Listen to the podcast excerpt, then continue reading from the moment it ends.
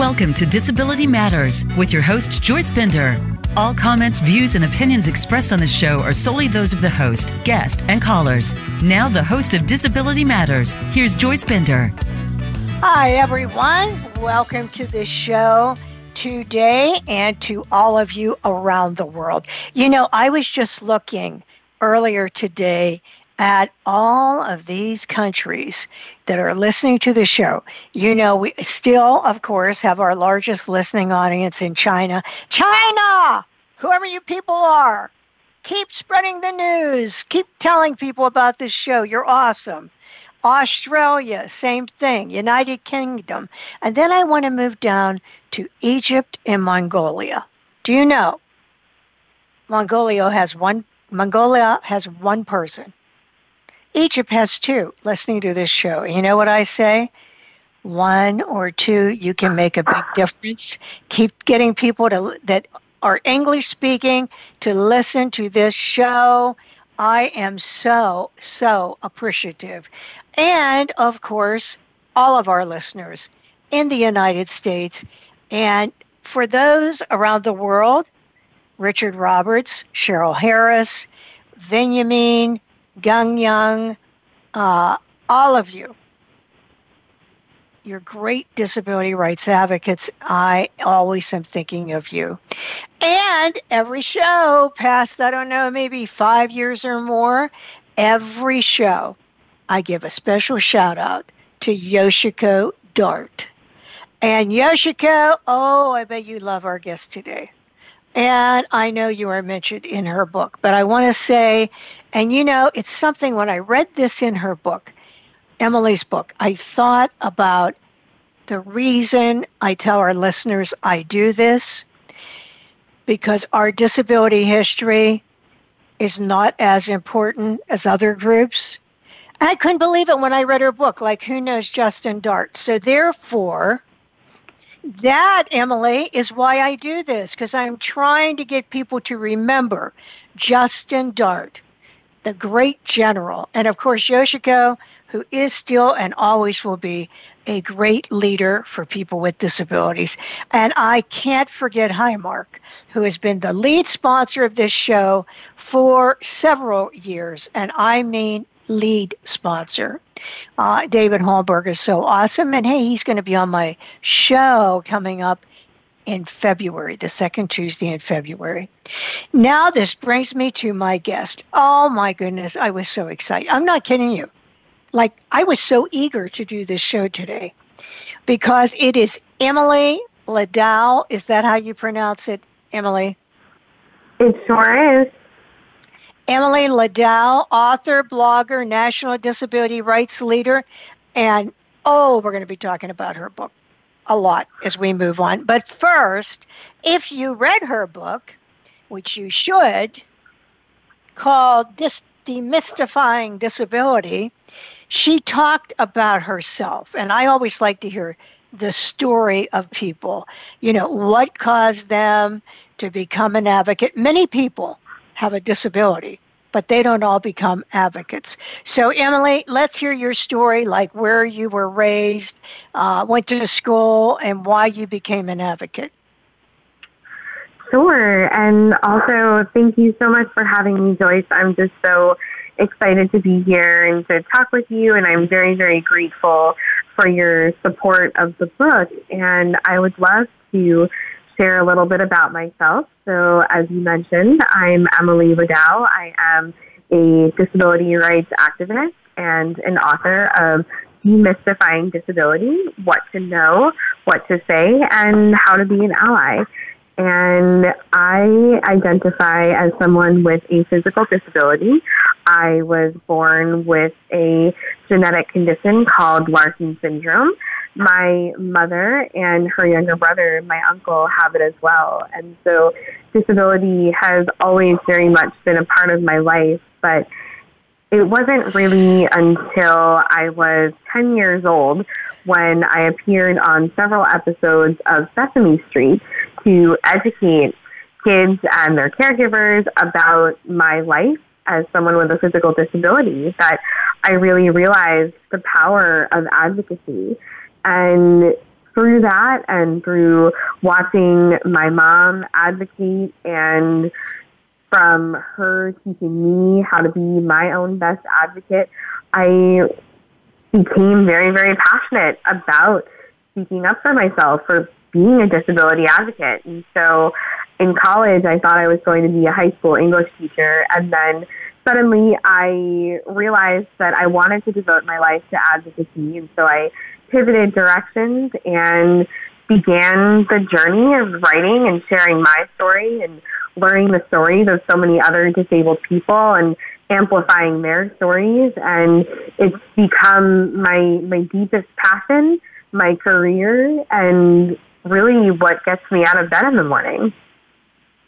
Well, thank thank goodness it does, because that's why we have your fire that you have, Emily.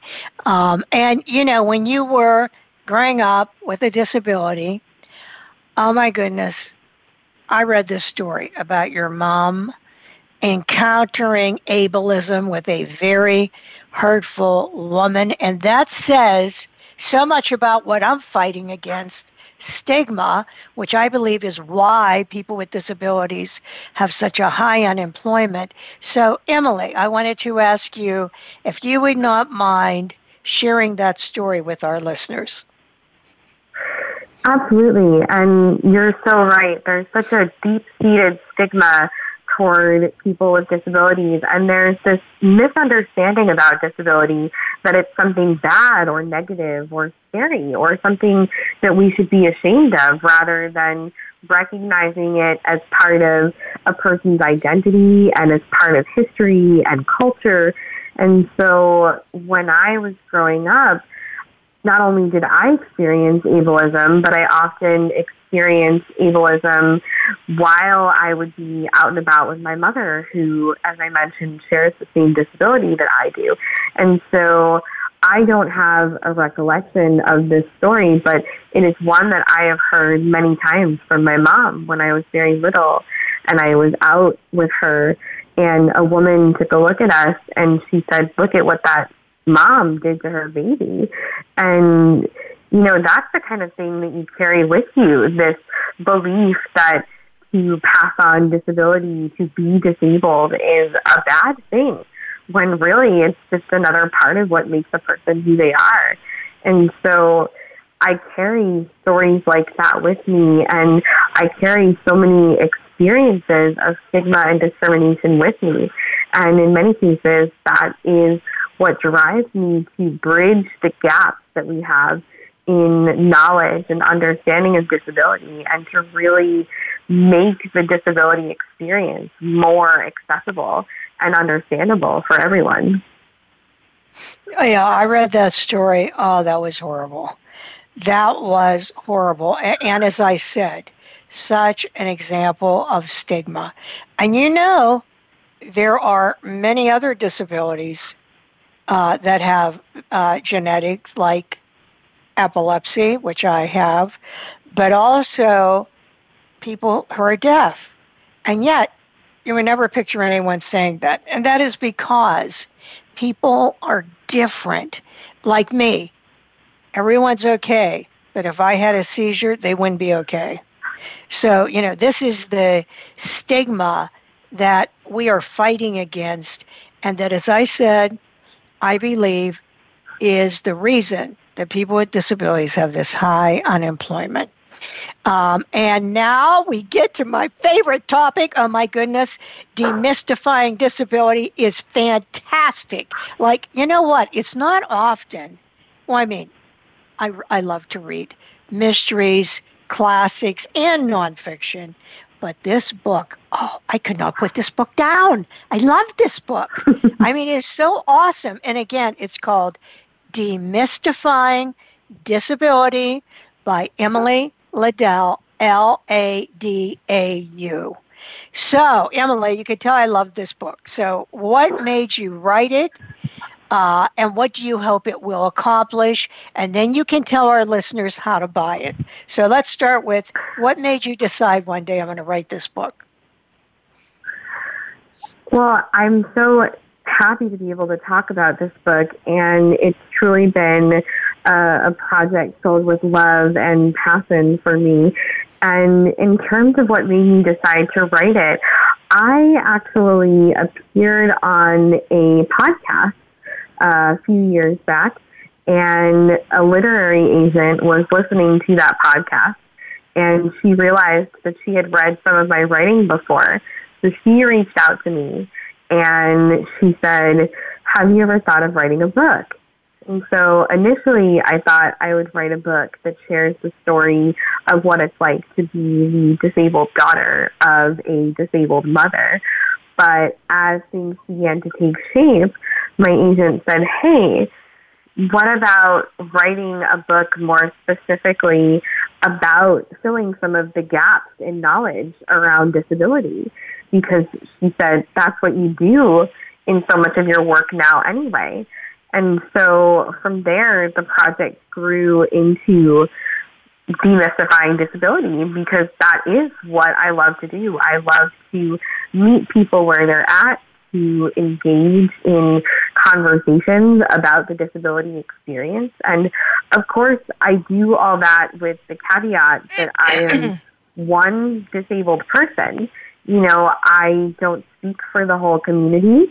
I recognize that I am a white, physically disabled woman who has immense privilege as much as I also experience marginalization. And so, you know, for me, writing this book was never about writing the encyclopedia of disability or the Bible of disability.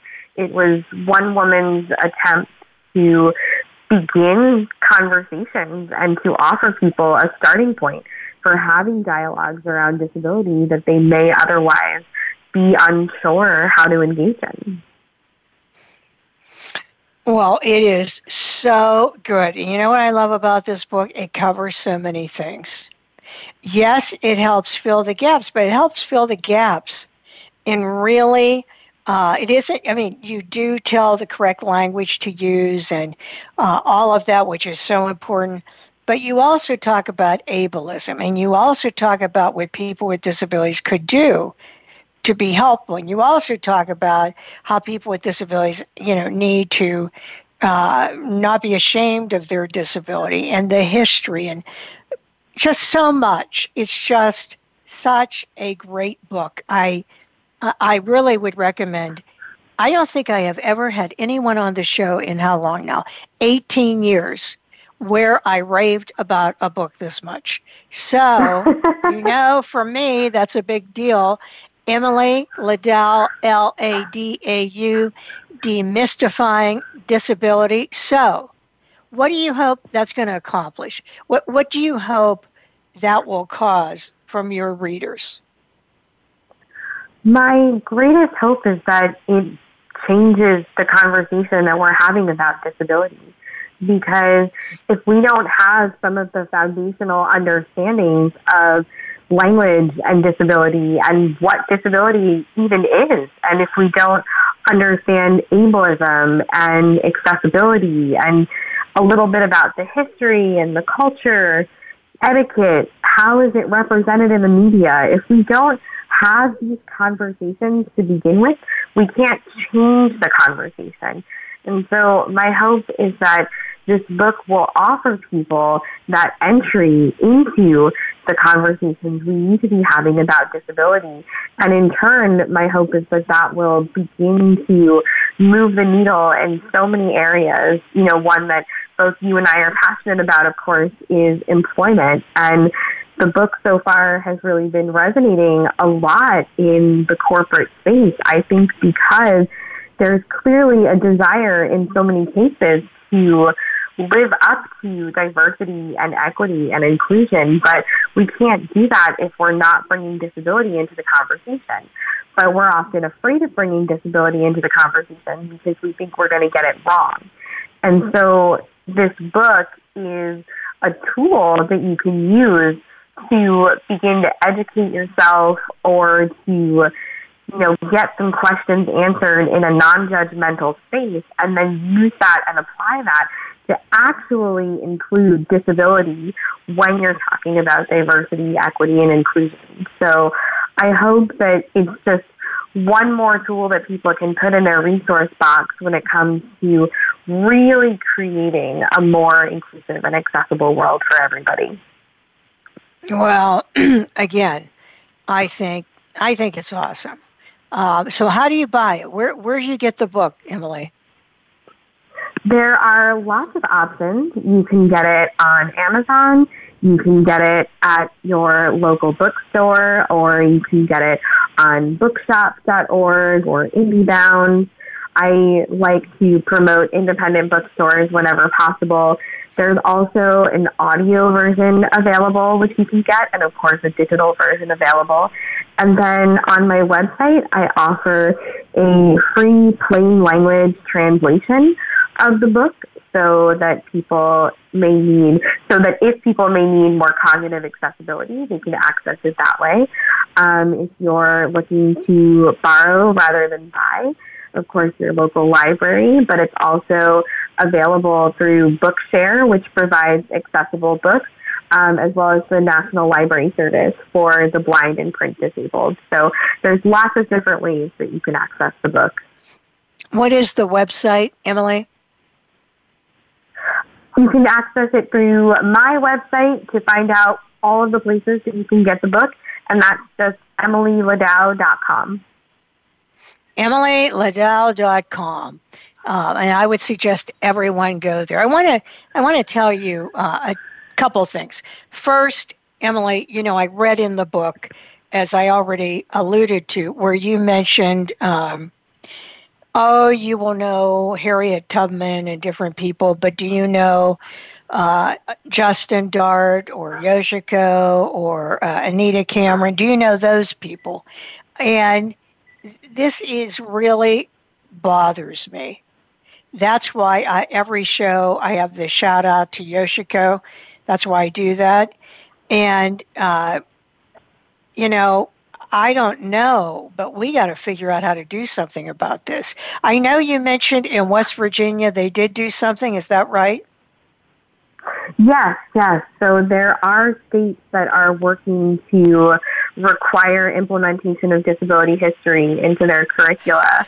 But this definitely is not something that is as widespread as it should be. I know for sure when I was growing up, disability was not talked about all and at all in any of my history classes. So I knew nothing about the fact that I had a history as a disabled person until much later in life when I began connecting with other disabled people who really began to teach and inform me about the disability rights movement. And so I now am very, very passionate about trying to change the conversation so that we start talking about disability in the classroom to, to kids at a young age and to incorporate that as a very natural part of our broader history and the conversations that we need to be having about the world around us.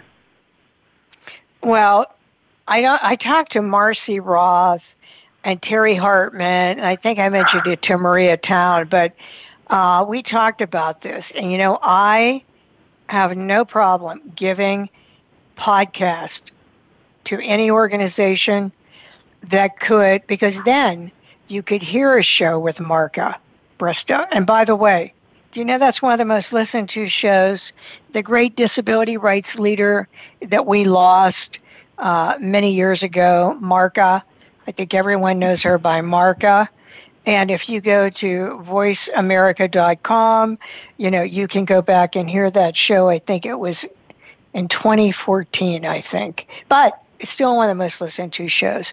But what I meant is I could give them like your show, Tony Coelho, Senator Harkin, uh, you know, all these disability rights leaders, uh, Peter Blanck, all these people that have been on my show. We could, they, we, we don't need to give them all of the shows, but we would give them all of the shows with disability leaders um, so that you could hear Marca yeah, you could still hear her, and that you could hear all these other uh, Dick Thornburgh. You could hear Governor Thornburgh. You could still hear him talk about the ADA, you know, when he was the enforcer. So, everyone think about that. I'm still talking to people, but we've got to archive these somewhere So, as I said, if you say, hey, I want to hear that disability rights leader, Emily, you can go hear it. So, you think about that too, Emily, where, where we could archive these uh, shows, again, just giving them away, shows with disability rights leaders. You think about it. Absolutely, absolutely. So, um, you know what you talked about? Uh, well, before I talk about this next thing, what you made me think about, I want to mention. You know, Emily, I'm moving. My my employees work from home. Even my employees that I with disabilities that I have recruited and placed at a corporation or wherever they are, and my internal corporate staff I have them all working from home and they will continue working from home unless we need to collaborate and have a meeting here or a meeting there. So I have large space right now. So I, you know, I'm going to downsize the space. So I start going to different office buildings and property to get space. And guess what? No power assisted door anywhere I went. Now I'm talking chemical companies uh, some healthcare companies. And then when you did get in, because this door was so heavy, it was so hard to open, there was still no power assisted uh, button for the restroom. And I, so that's why I didn't go to any of those places because I said, you have to be kidding me. It's amazing if Congressman Langevin or Senator Duckworth could not get into this building you, you know, and my employees, many of which are in wheelchairs, uh, would not be able to get into this building. And, and when I read your book, I thought, that's the example that Emily's talking about of ableism, where it's more just systemic, you know, not direct uh, doing what someone did to your mother, but the example you gave is, I think, the New York subway, where only like 25% uh, have elevators in New York. D- don't you agree that's another example of what you're talking about? How can you employ people if they can't get in the door? Absolutely. We have to look at the systems that are shutting people out of participating in other systems. So I think that the New York City subway system is a really powerful example of that because we have such limited accessibility to navigate. But when you can't get from point A to point B, how can you get to a doctor's appointment? How can you get to a class? How can you get to a job? How can you be social? And so when we talk about it from that perspective, we begin to realize that every issue is a disability issue and every system needs to be accessible to disabled people.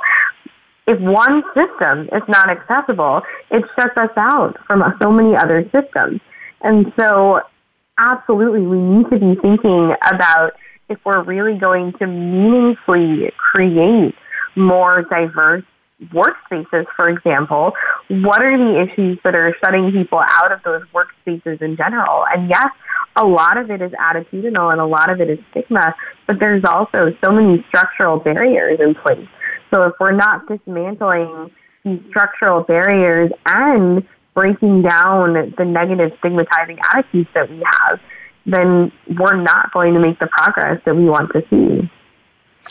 Right. All I could think of was it's raining hard and you're in a wheelchair with an umbrella and you there's no power assisted door and you're waiting waiting waiting for someone to come and let you in or it's freezing the way it is in Pittsburgh right now where I'm headquartered and what do I normally do if I go to a building I say hurry up I'm going to run inside and get warm here we go no power assisted door I mean for employees. It's so, you really made me think about that, Emily. That's the first thing I thought of when, when I saw that.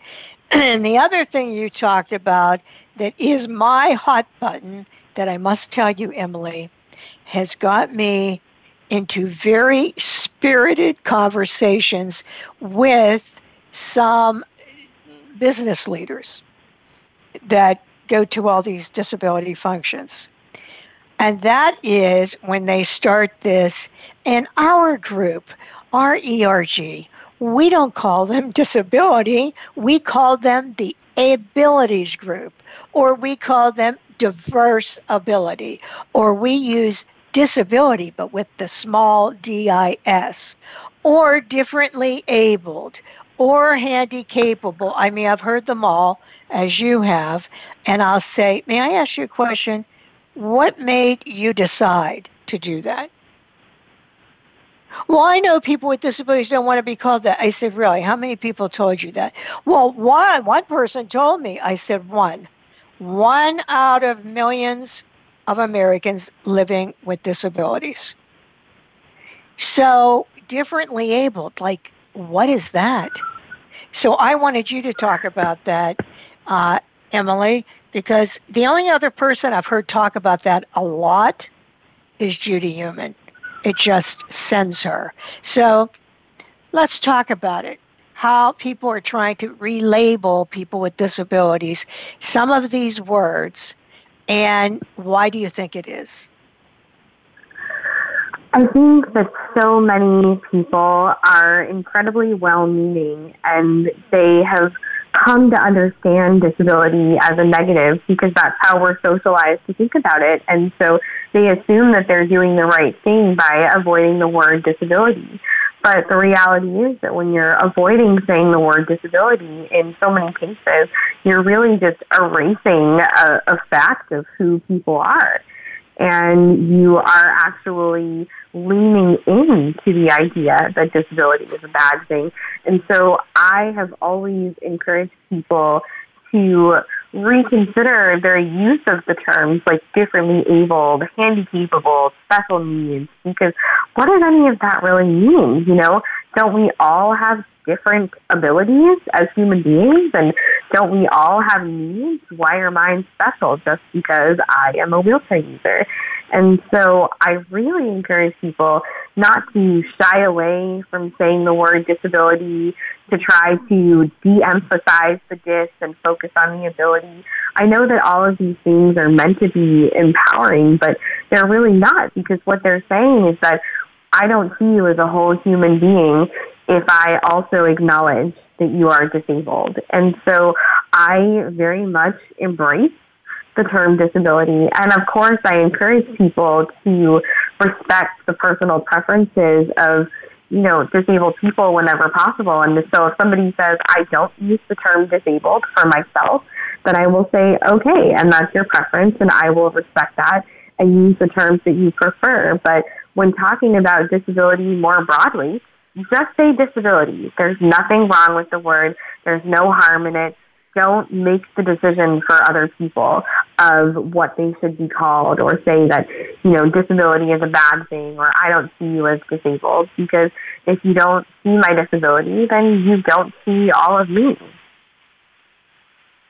Right. and if you're saying, why don't you want to use the word? Oh, that's negative. That's bad.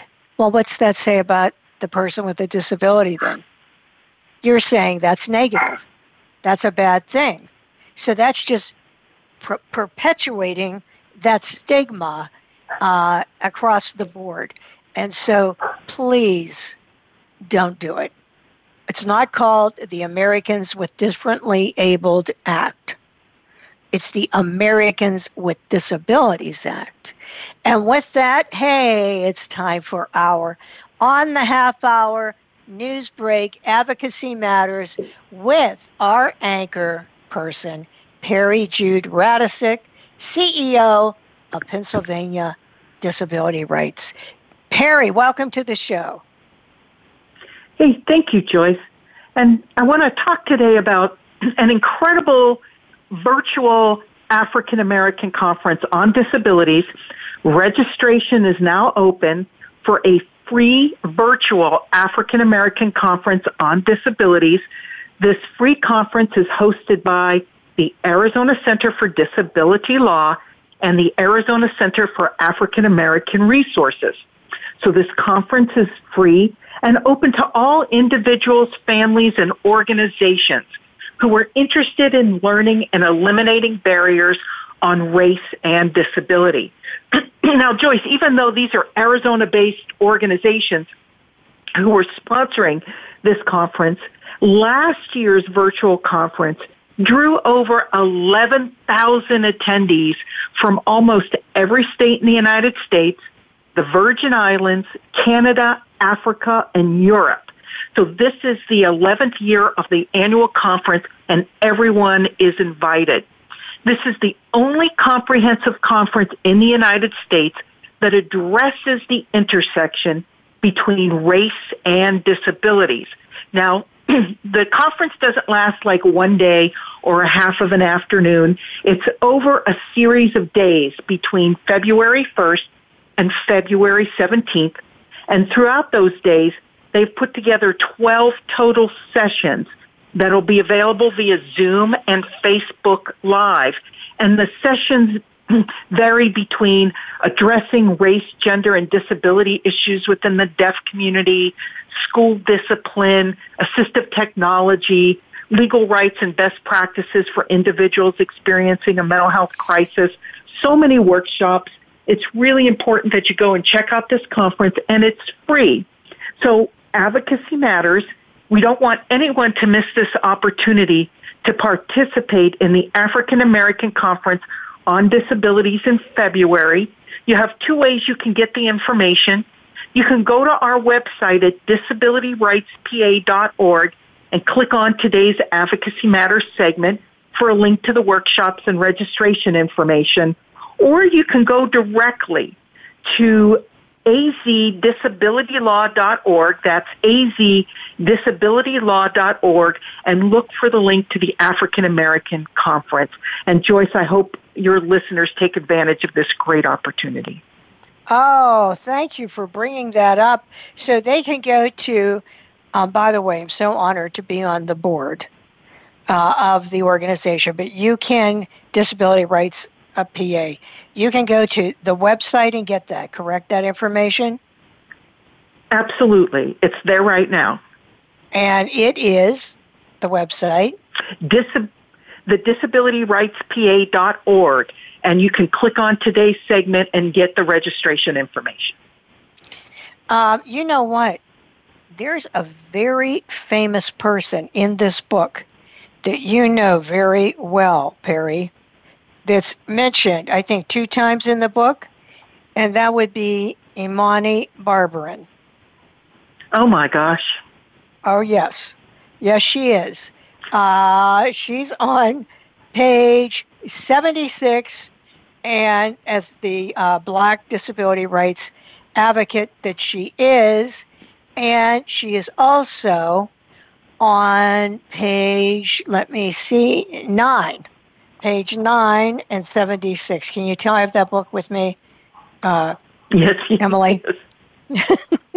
page 9. Here she is. Yes. Imani Barbarin, writer and activist, said disability is a holistic experience, so it must have a holistic definition. Disability is not just a physical diagnosis, but a lived experience in which parameters and barriers are placed upon our lives because of that diagnosis. And where does she work? Pennsylvania Disability Rights PA. So I just couldn't wait to tell you that, Peri. You got to get this book, Demystifying Disability. I, I will. And then you have to tell uh, Imani she has to autograph one for me. Okay, well, we can Since do that. So I know she's worked with Emily, and uh, and there's a great respect, I think, between the two of them. That's good. Well, I can see why. I can see why. Well, Peri, thank you so much. Make sure you go to the website, uh, PennsylvaniaDisabilityRights.org.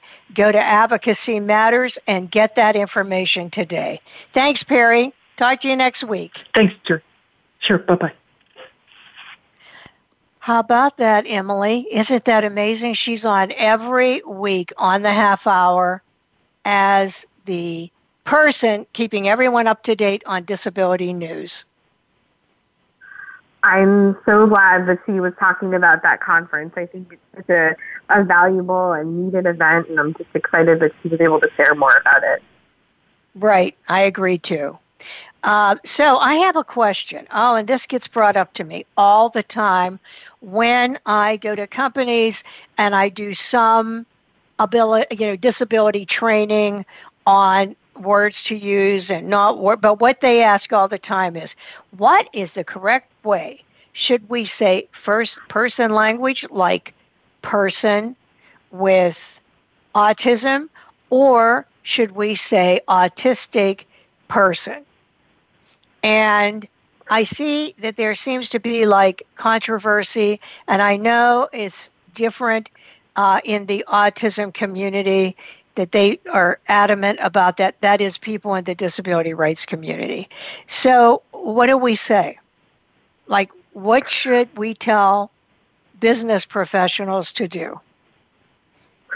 Well, the answer here is that there is no 100% right answer, and that's because language is a deeply personal preference. And so when we are thinking and talking about disability and language and identity, we have to respect that everybody comes at it from a different point of view. Mm-hmm. The general rule that I share is that disability in and of itself is not a bad word. So first of all, don't be afraid to use the word disability. But when it comes to whether or not you should call someone a person with a disability or a disabled person, neither one is right or wrong. It's really a matter of respecting both modes of how people refer to themselves.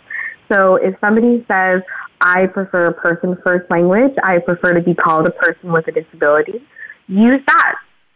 And if somebody says, I prefer identity first language and I prefer to be called a disabled person, use that. But if you're talking about disability more broadly, shift back and forth between both of them. Try to defer to the overarching preferences that you've learned from communities. For example, the deaf community and the autistic community, many of them do embrace identity first language. So it's okay to use identity first language. There is no 100% right way to use the language, but the best thing to do is alternate back and forth when you can, respect personal preference when you can, and don't be afraid to say the word disability. Well, what I know, I mean, you've, ex- I know there's no 100% right way, as you said in your book, but like, say you're talking to a company that doesn't know what to say at all, and they would never understand that, you know, identity first, people first.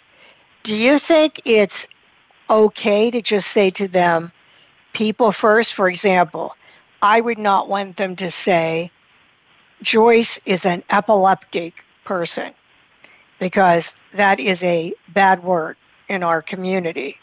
It would obviously be easier to say person living with epilepsy. But what do you think? I mean, what should we do? I have always said if you are looking for a safe default, it's perfectly okay to default to person first language. To say person with a disability, to say person who has epilepsy, person who uses a wheelchair. You can't go wrong with that. And if somebody tells you that their personal preference is otherwise, then you can shift when referring to that person. But person first language as a default is certainly okay. Okay. Okay, but I know you're right that, you know, Ari Ne'eman and different people who's a disability rights leader would not want to be called person with autism. You know, it's autistic person. So I know people from the deaf community, same thing. Not all, not all. So keep in mind that we both said not all because we don't want you to offend anyone. And if you do, just say, oh, I'm sorry, what do you prefer? That's probably a good Absolutely. Rule. Um, so I also, oh, I loved, I loved where you talked about worst phrases because I have heard these so often when people are speaking, even some people with disabilities that like, you know, they're in the disability slash business world, but they're not like a disability advocate. And I've even heard some political people that are disability advocates say wheelchair bound. What do you think about that? Gosh, I am not a fan of the term wheelchair bound. You know, I ask people to consider what they're actually saying when they use that term. They're saying that I'm stuck in my wheelchair when in fact my wheelchair is my freedom. And so to say wheelchair bound implies that my wheelchair is holding me back when really my wheelchair is what's moving me forward in so many ways. And so my hope is that we move away from this terminology like wheelchair bound or confined to a wheelchair because that's not true. That's not what I perceive myself as. I perceive myself as a wheelchair user. My wheelchair is a tool that I use to get around the world. Yeah. Well, my favorite line is when you said about people calling you wheelchair lady. Now, I have to tell you, I've never heard that one. That's a new wheelchair lady.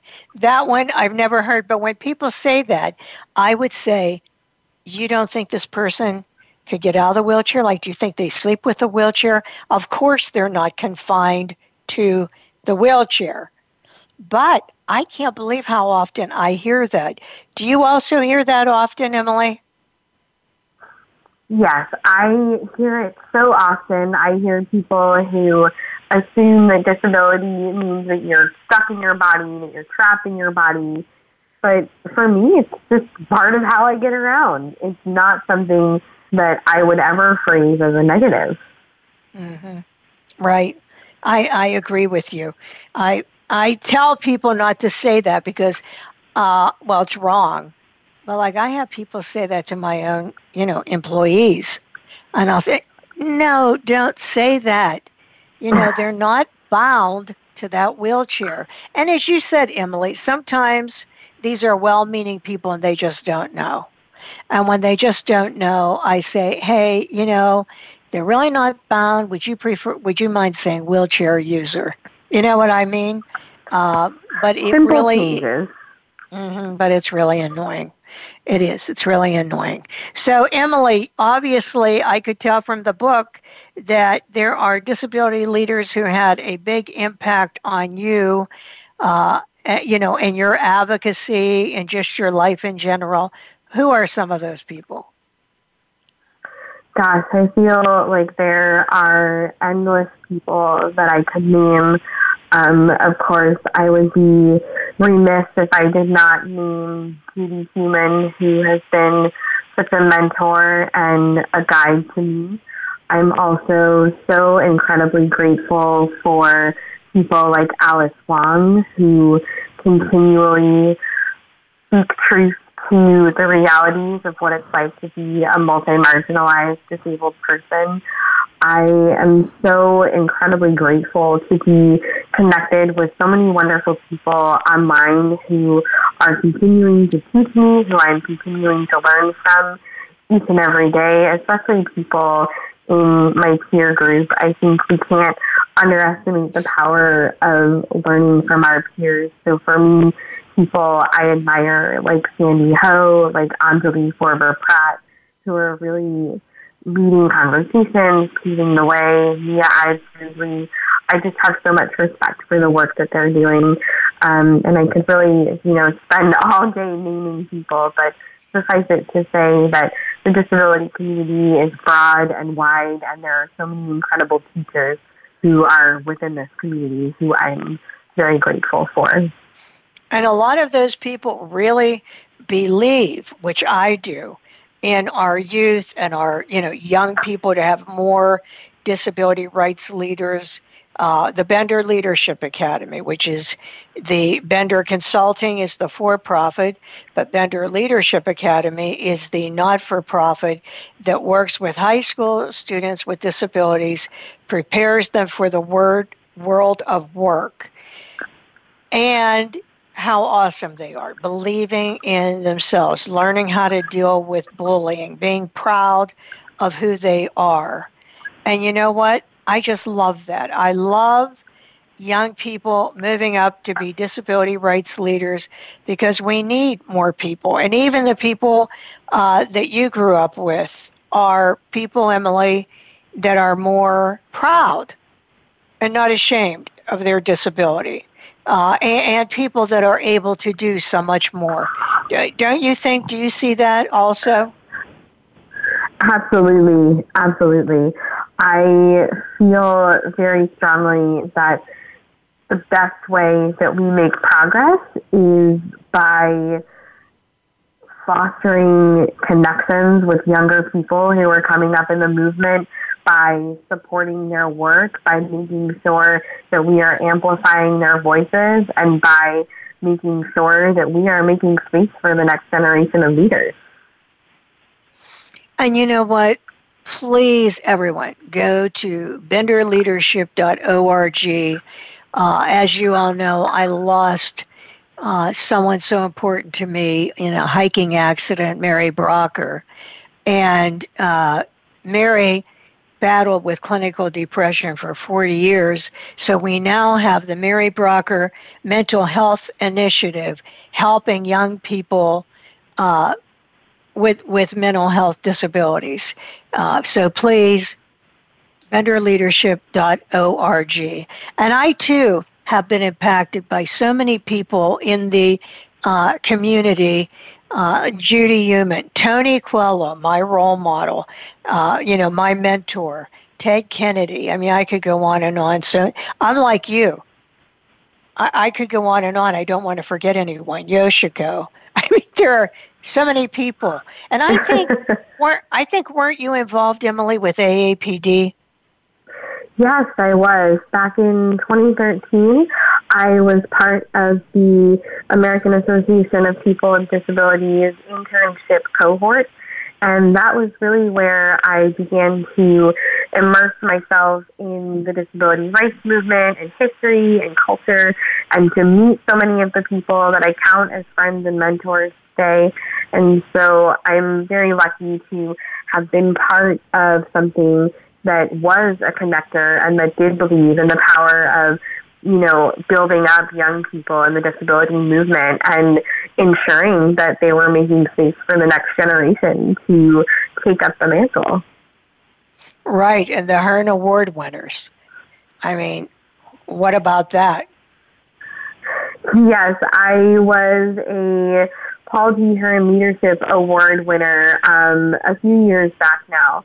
And that was such an incredible honor um, because it enabled me to create a writing fellowship opportunity for um, two disabled writers and to really be a mentor to them in the same way that so many people have been a mentor to me. And I feel incredibly lucky that every day I get to, you know, use the platform that I have built uh, due in large part to the people who have supported me to in turn support other people. And so, all of you know, being a Paul Hearne Award winner is a big deal. And Emily, I was there when you received the award. I was there. That's right. Uh, yeah, and I'm so proud of you that uh, and look what's happened since then. Wow, you're moving at the speed of light, Emily. So, Emily, Emily, what message do you have for our le- our uh, listeners today? What what do you want to pass on to them? I would love everyone to know and to understand that we never stop learning and we never stop growing.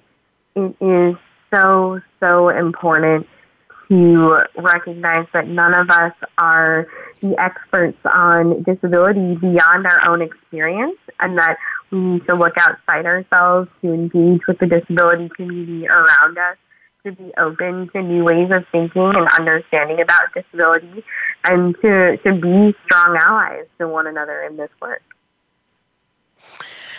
Well, what a great message. And I, to all of our listeners, I just want to remind you, including internationally, share this show.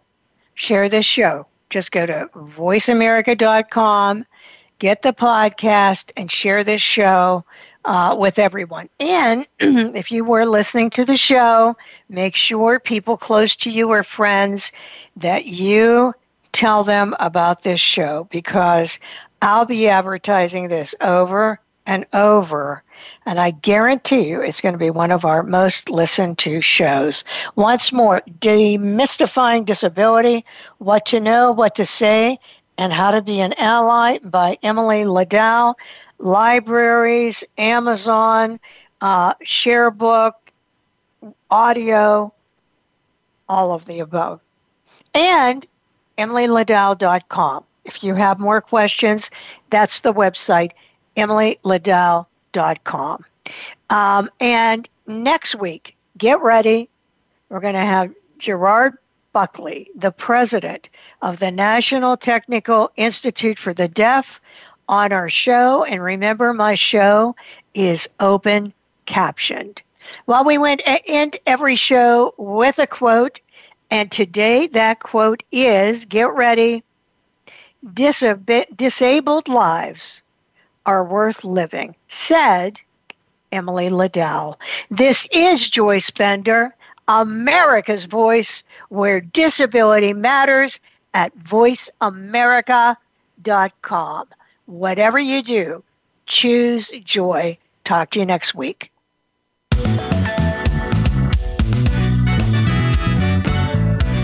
Voice America would like to thank you for tuning in. Please join us next Tuesday at 11 a.m. Pacific Time and 2 p.m. Eastern Time for another installment of Disability Matters, right here on the Voice America Variety Channel. We are the leader in live Internet talk radio. VoiceAmerica.com.